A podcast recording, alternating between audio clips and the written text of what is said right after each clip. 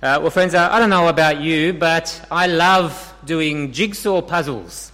Uh, last holidays, I bought a, a 1,000 piece jigsaw puzzle to do with my family.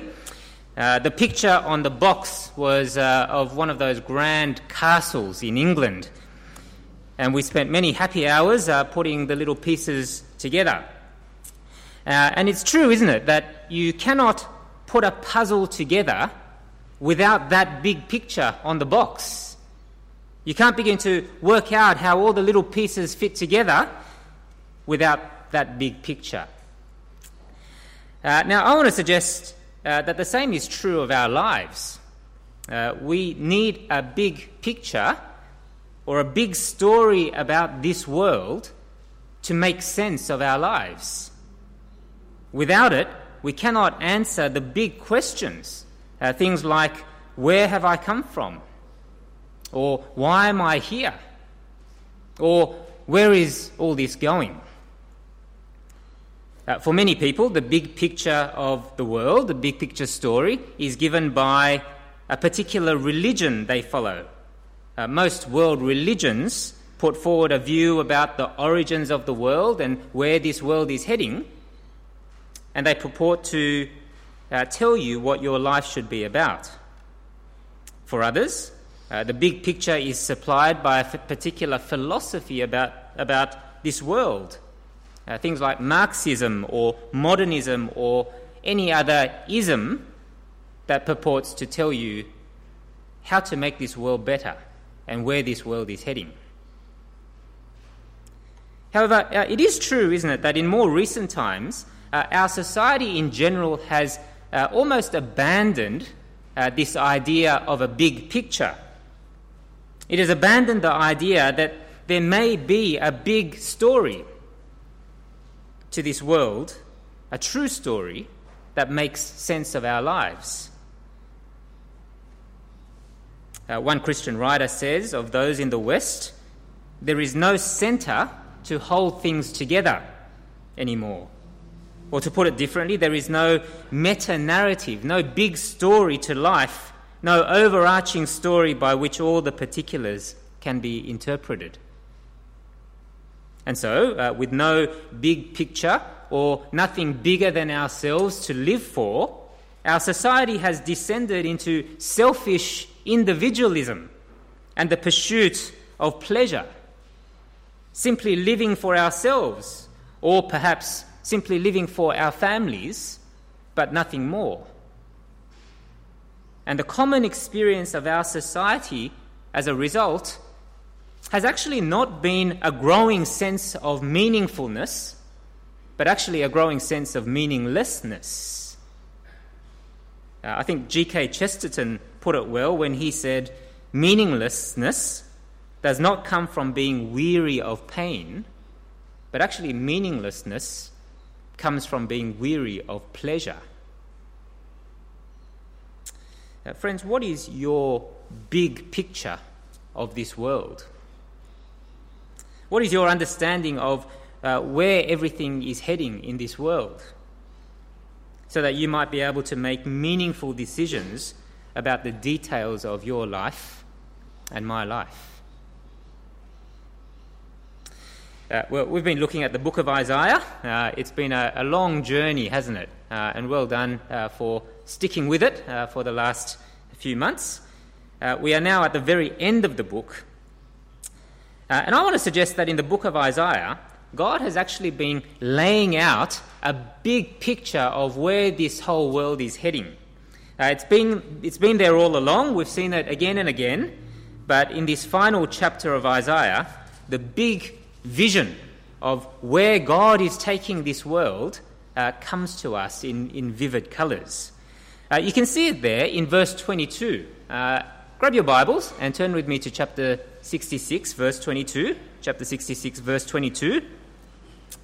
Uh, it says there, For as the new heavens and the new earth that I make shall remain before me, says the Lord, so shall your offspring and your name remain from new moon to new moon, and from Sabbath to Sabbath, all flesh shall come to worship before me, says the Lord. Uh, you see, God is making a, a new heavens and a new earth. The unfaithful city of Jerusalem, which we saw at the beginning of Isaiah, will one day be transformed into this wonderful new city of God. Indeed, uh, a new creation altogether. The extraordinary promise of God in Isaiah is that He is making a new world and He is populating this new world with His people so that they might enjoy His blessing forever and ever. However, I want you to notice that uh, this final chapter of Isaiah is really all about the people that God is going to populate this new world with. The people that He's going to populate this new world with. Uh, who are these people, you might ask? Well, perhaps surprisingly, uh, you can see in verse 1, uh, chapter 66, verse 1, that it is not necessarily the religious looking people of this world. Uh, you can see there that it is not necessarily the ones who dedicate themselves to building God's uh, house or his temple. It is not them who will find themselves in the new world. Uh, now, this, of course, does not mean that God was against building the, temp- the, the, the, house or the temple uh, in the history of Israel. Uh, if you remember, uh, he didn't oppose the building of the temple uh, in, in Solomon's day. he didn't oppose the building of the temple uh, after the people returned to Jerusalem from the exile in Babylon. And so, friends, it is not the building of the temple that God is questioning here.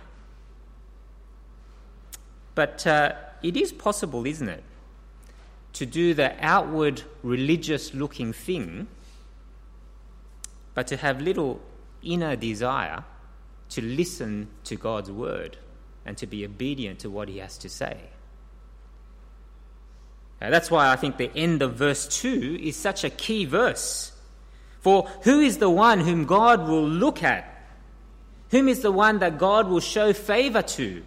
Who is the one who will belong to the, the new heavens and the new earth? Well, God says in verse 2 But this is the one to whom I will look he who is humble and contrite in spirit and trembles at my word. To be humble means to lower yourself before God. To be contrite in spirit uh, literally means to be lame. To come before God and to realize that you actually have no spiritual leg to stand on. To tremble at God's word is to be reverent in the way we listen to Him and obey the things that He says. You see, friends, what God is saying here is that the outward worship of Him without a humble and contrite heart that trembles before Him and His word is meaningless to God, the one who created all things. You can see it there in verse 3 uh, which describes someone going to the temple to offer sacrifices.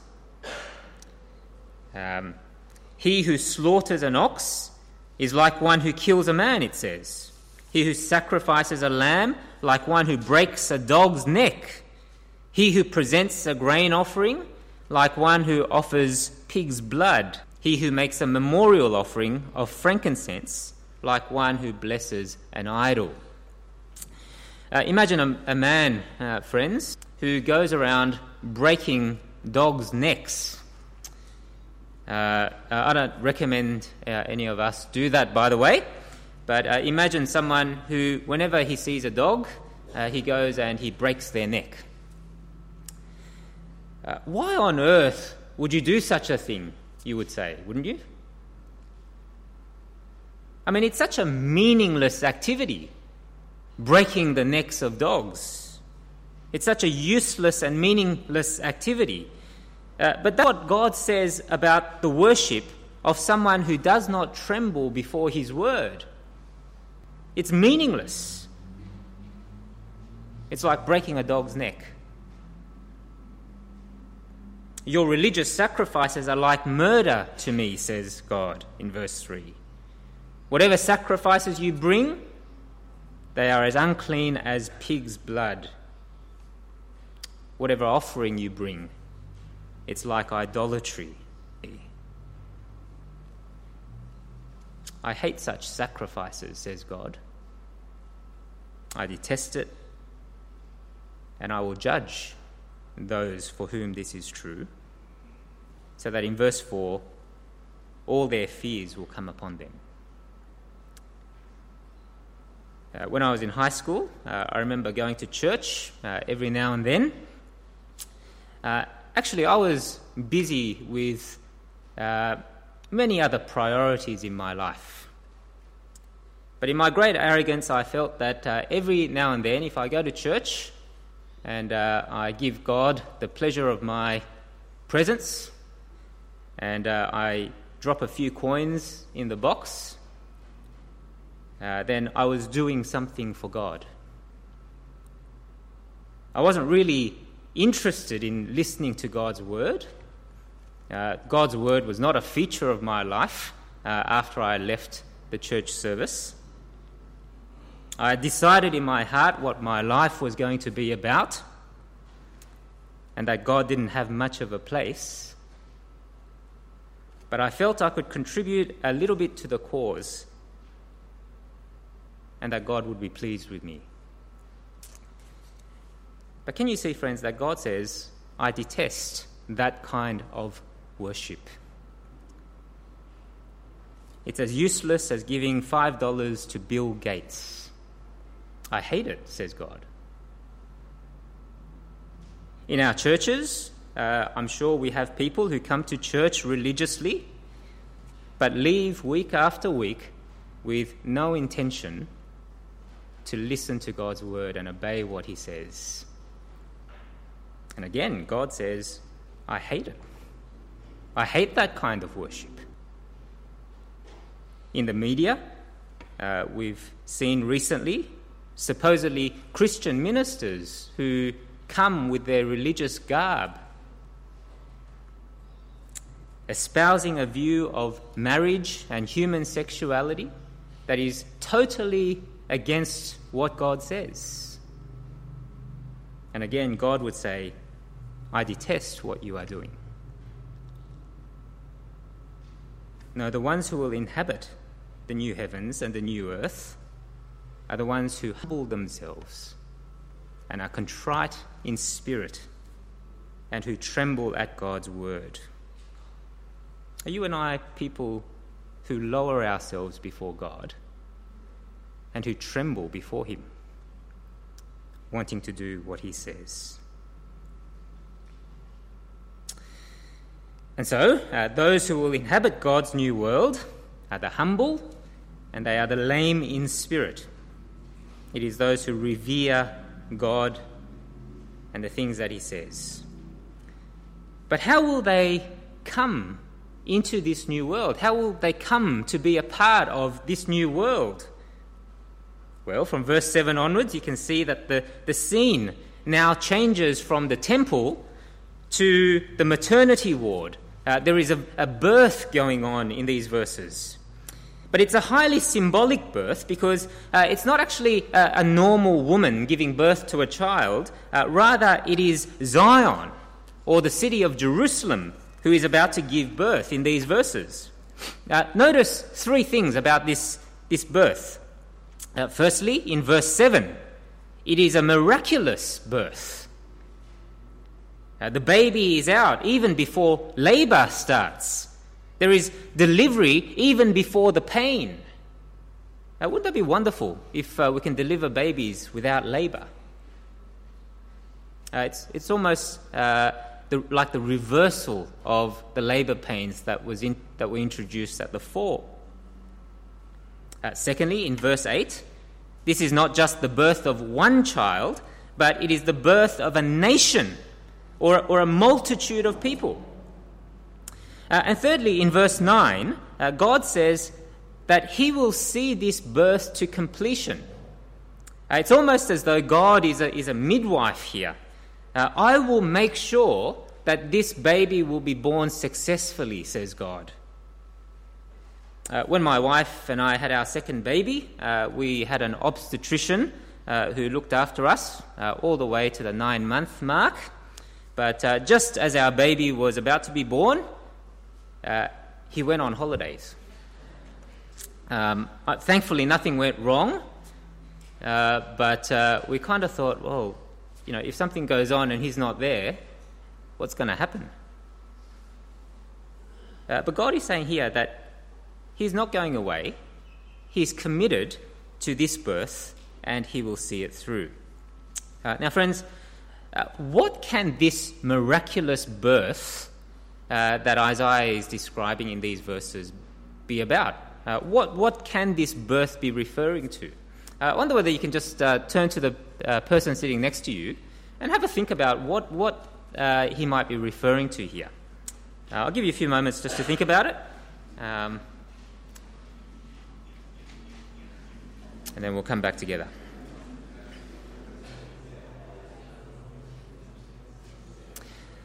Uh, all right, uh, that's enough time. Uh, who thinks they've, uh, they've cracked it?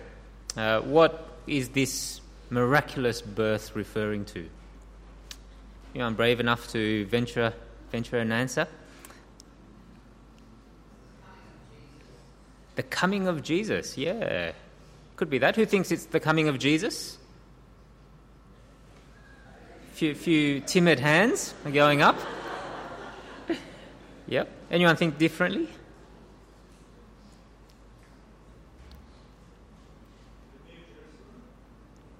The New Jerusalem. Who said that? Oh, thank you, John. Why, why do you think it's the New Jerusalem?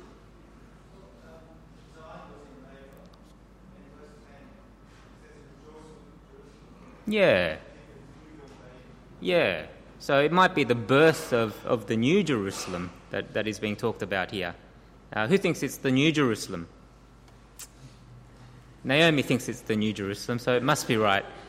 Um, yeah, I, I, I, think it's, it's, it's the New Jerusalem. Um, I think what it's talking about is, uh, you know, uh, hundreds of years after Isaiah writes uh, what he writes here, um, certainly the, uh, Jesus is born miraculously, isn't he? Uh, he's, born, uh, he's born through the, the womb of a, a virgin. Uh, but it is through those humble Jewish roots uh, and through Jerusalem that the church is born, that the New Jerusalem uh, comes out of that. And if you go to verses 12 to 14, we'll won't be able to cover uh, these verses in a great amount of detail, uh, you get a glimpse of what this New Jerusalem or this church of the Lord Jesus Christ will be in the future. Uh, now, it's described in many ways, isn't it? Uh, it? it? will be a place of peace, you can see there. Uh, it will be a place of comfort. Uh, it will be a place of flourishing. However, the scene here really changes from that of the maternity ward, which it was before, to that of the nursery. And uh, you can see there in verse 12 that uh, the baby uh, that has just been born is being bounced around on his mother's knees. Uh, you've probably done this when, uh, you know, if, if you are parents. But uh, when my children were babies, I used to put them on my legs and raise them up in the air and dangle them up and down. Um, it wasn't very high. Um, you know, I don't have very long legs, but uh, for my children, it was almost too much joy to handle as they were being dangled up in the air. Uh, that's the kind of image uh, we get here, isn't it? And so, because the future of this New Jerusalem, uh, this church of, of the Lord Jesus Christ, is so glorious, uh, God commands his people in verse 10 to rejoice with Jerusalem. It's actually an astonishing thing to say because uh, when Isaiah wrote this, remember that the city of Jerusalem was actually looking down the barrel of judgment. Their city was going to be destroyed.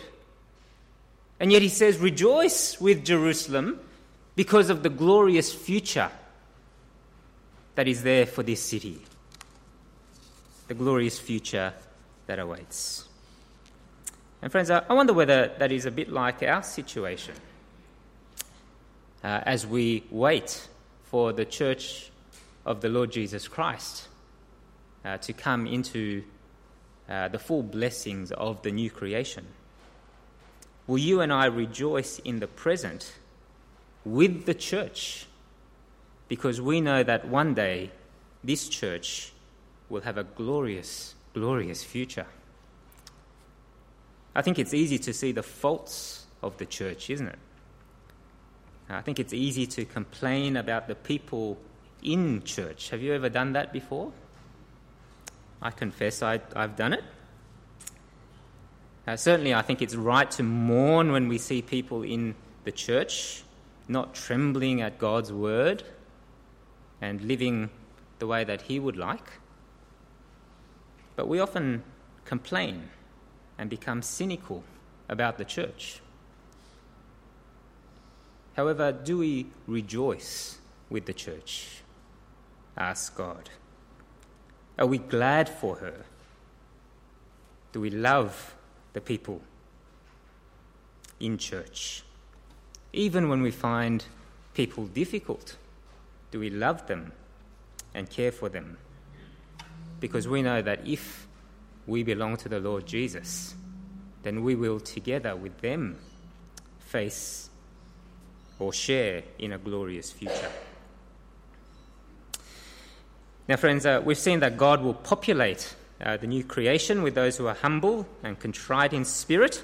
We've seen that this will happen as the church of Jesus Christ is born. But finally, where will these people come from? Where will these people come from? Uh, well, you can see there in verse 18 that God will gather his people not just from Jerusalem, but from the nations and tongues, all nations and tongues and they will come to see his glory. Uh, in verse 19, God says that he will set a sign among them. Uh, what is this sign? Uh, well, I think that this sign uh, can be a number of things, uh, but in essence, I think the sign is actually speaking about the cross of the Lord Jesus Christ. Later, Jesus will say the words in John chapter 12 And I, when I am lifted up from the earth, will draw all people to myself. You see, God says that He will put the sign of the cross among the people of all nations and tongues of the earth. And it is as people from all nations come humbly, uh, contrite in spirit, trembling at God's word, unworthy, and yet thankful for what the Lord Jesus Christ has done for them that they will become part of the new creation of God. And in verse 19, it is those who have been saved from God's terrible judgment for human rebellion that some of these survivors, some of those who have been saved from the nations, will be sent by God as missionaries uh, to the nations to declare the glory of the Lord Jesus Christ. Uh, where will they go? Uh, well, in verse 19, uh, Tarshish uh, is uh, supposedly a, a, a, place in Spain. Pul and Lud, um, they think, is in the south of Europe. Tubal is in northern Europe. Javan is in Greece. And the coastlands are the remotest islands that represent the far reaches of the earth. Now, it's not meant to be a, a precise description at this point, but it's meant to be symbolic uh, of uh, the good news of the Lord Jesus Christ reaching to the ends of the earth.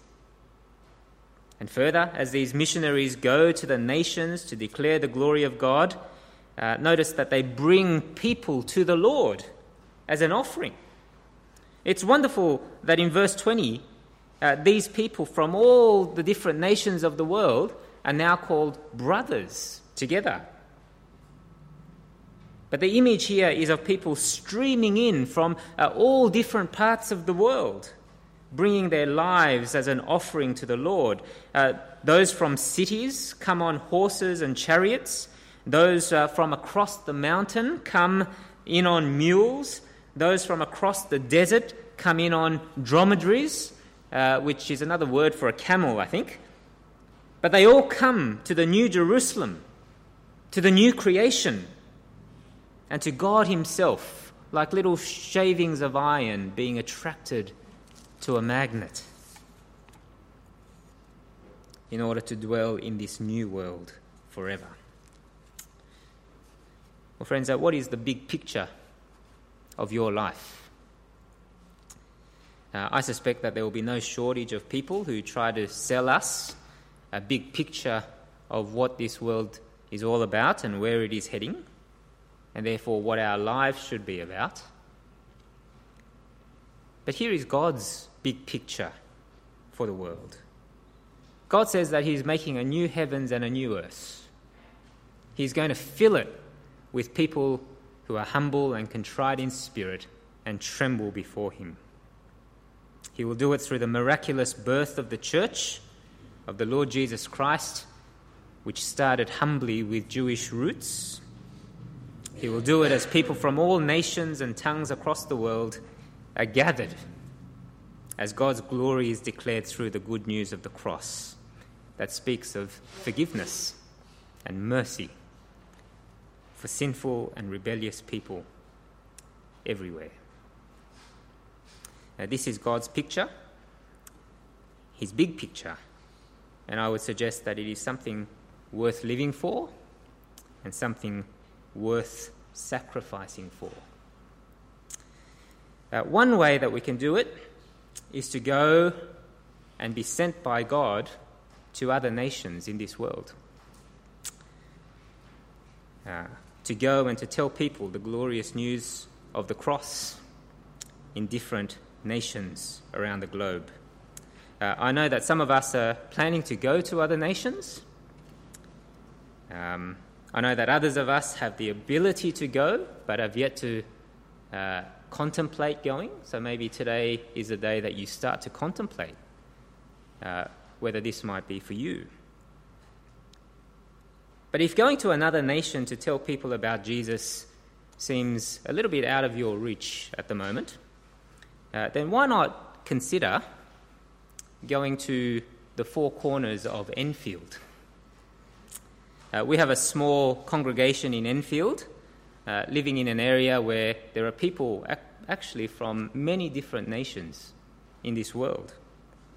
Why not think about whether you can go and offer yourself to serve God there?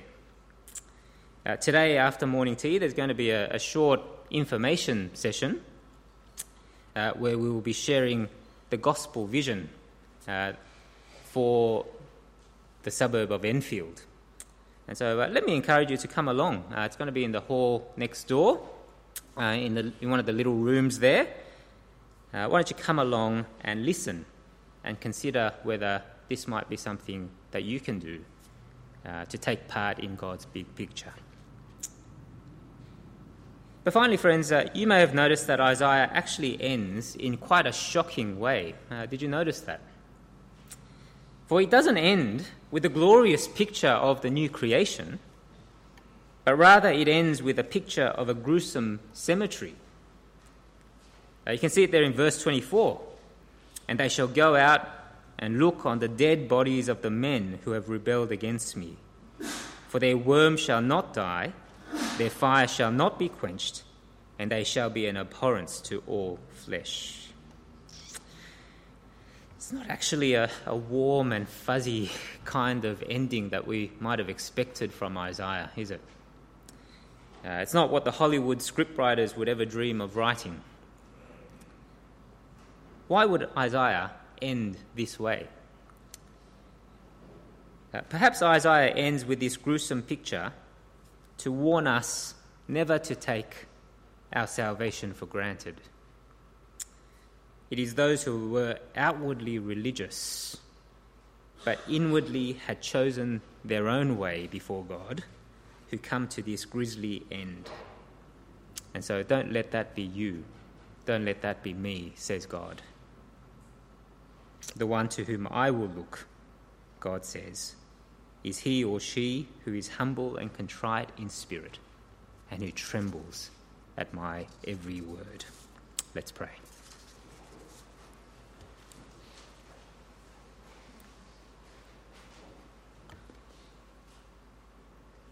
Heavenly Father, uh, we ask this morning for a humble and contrite heart that trembles at your word. We thank you that your word is good.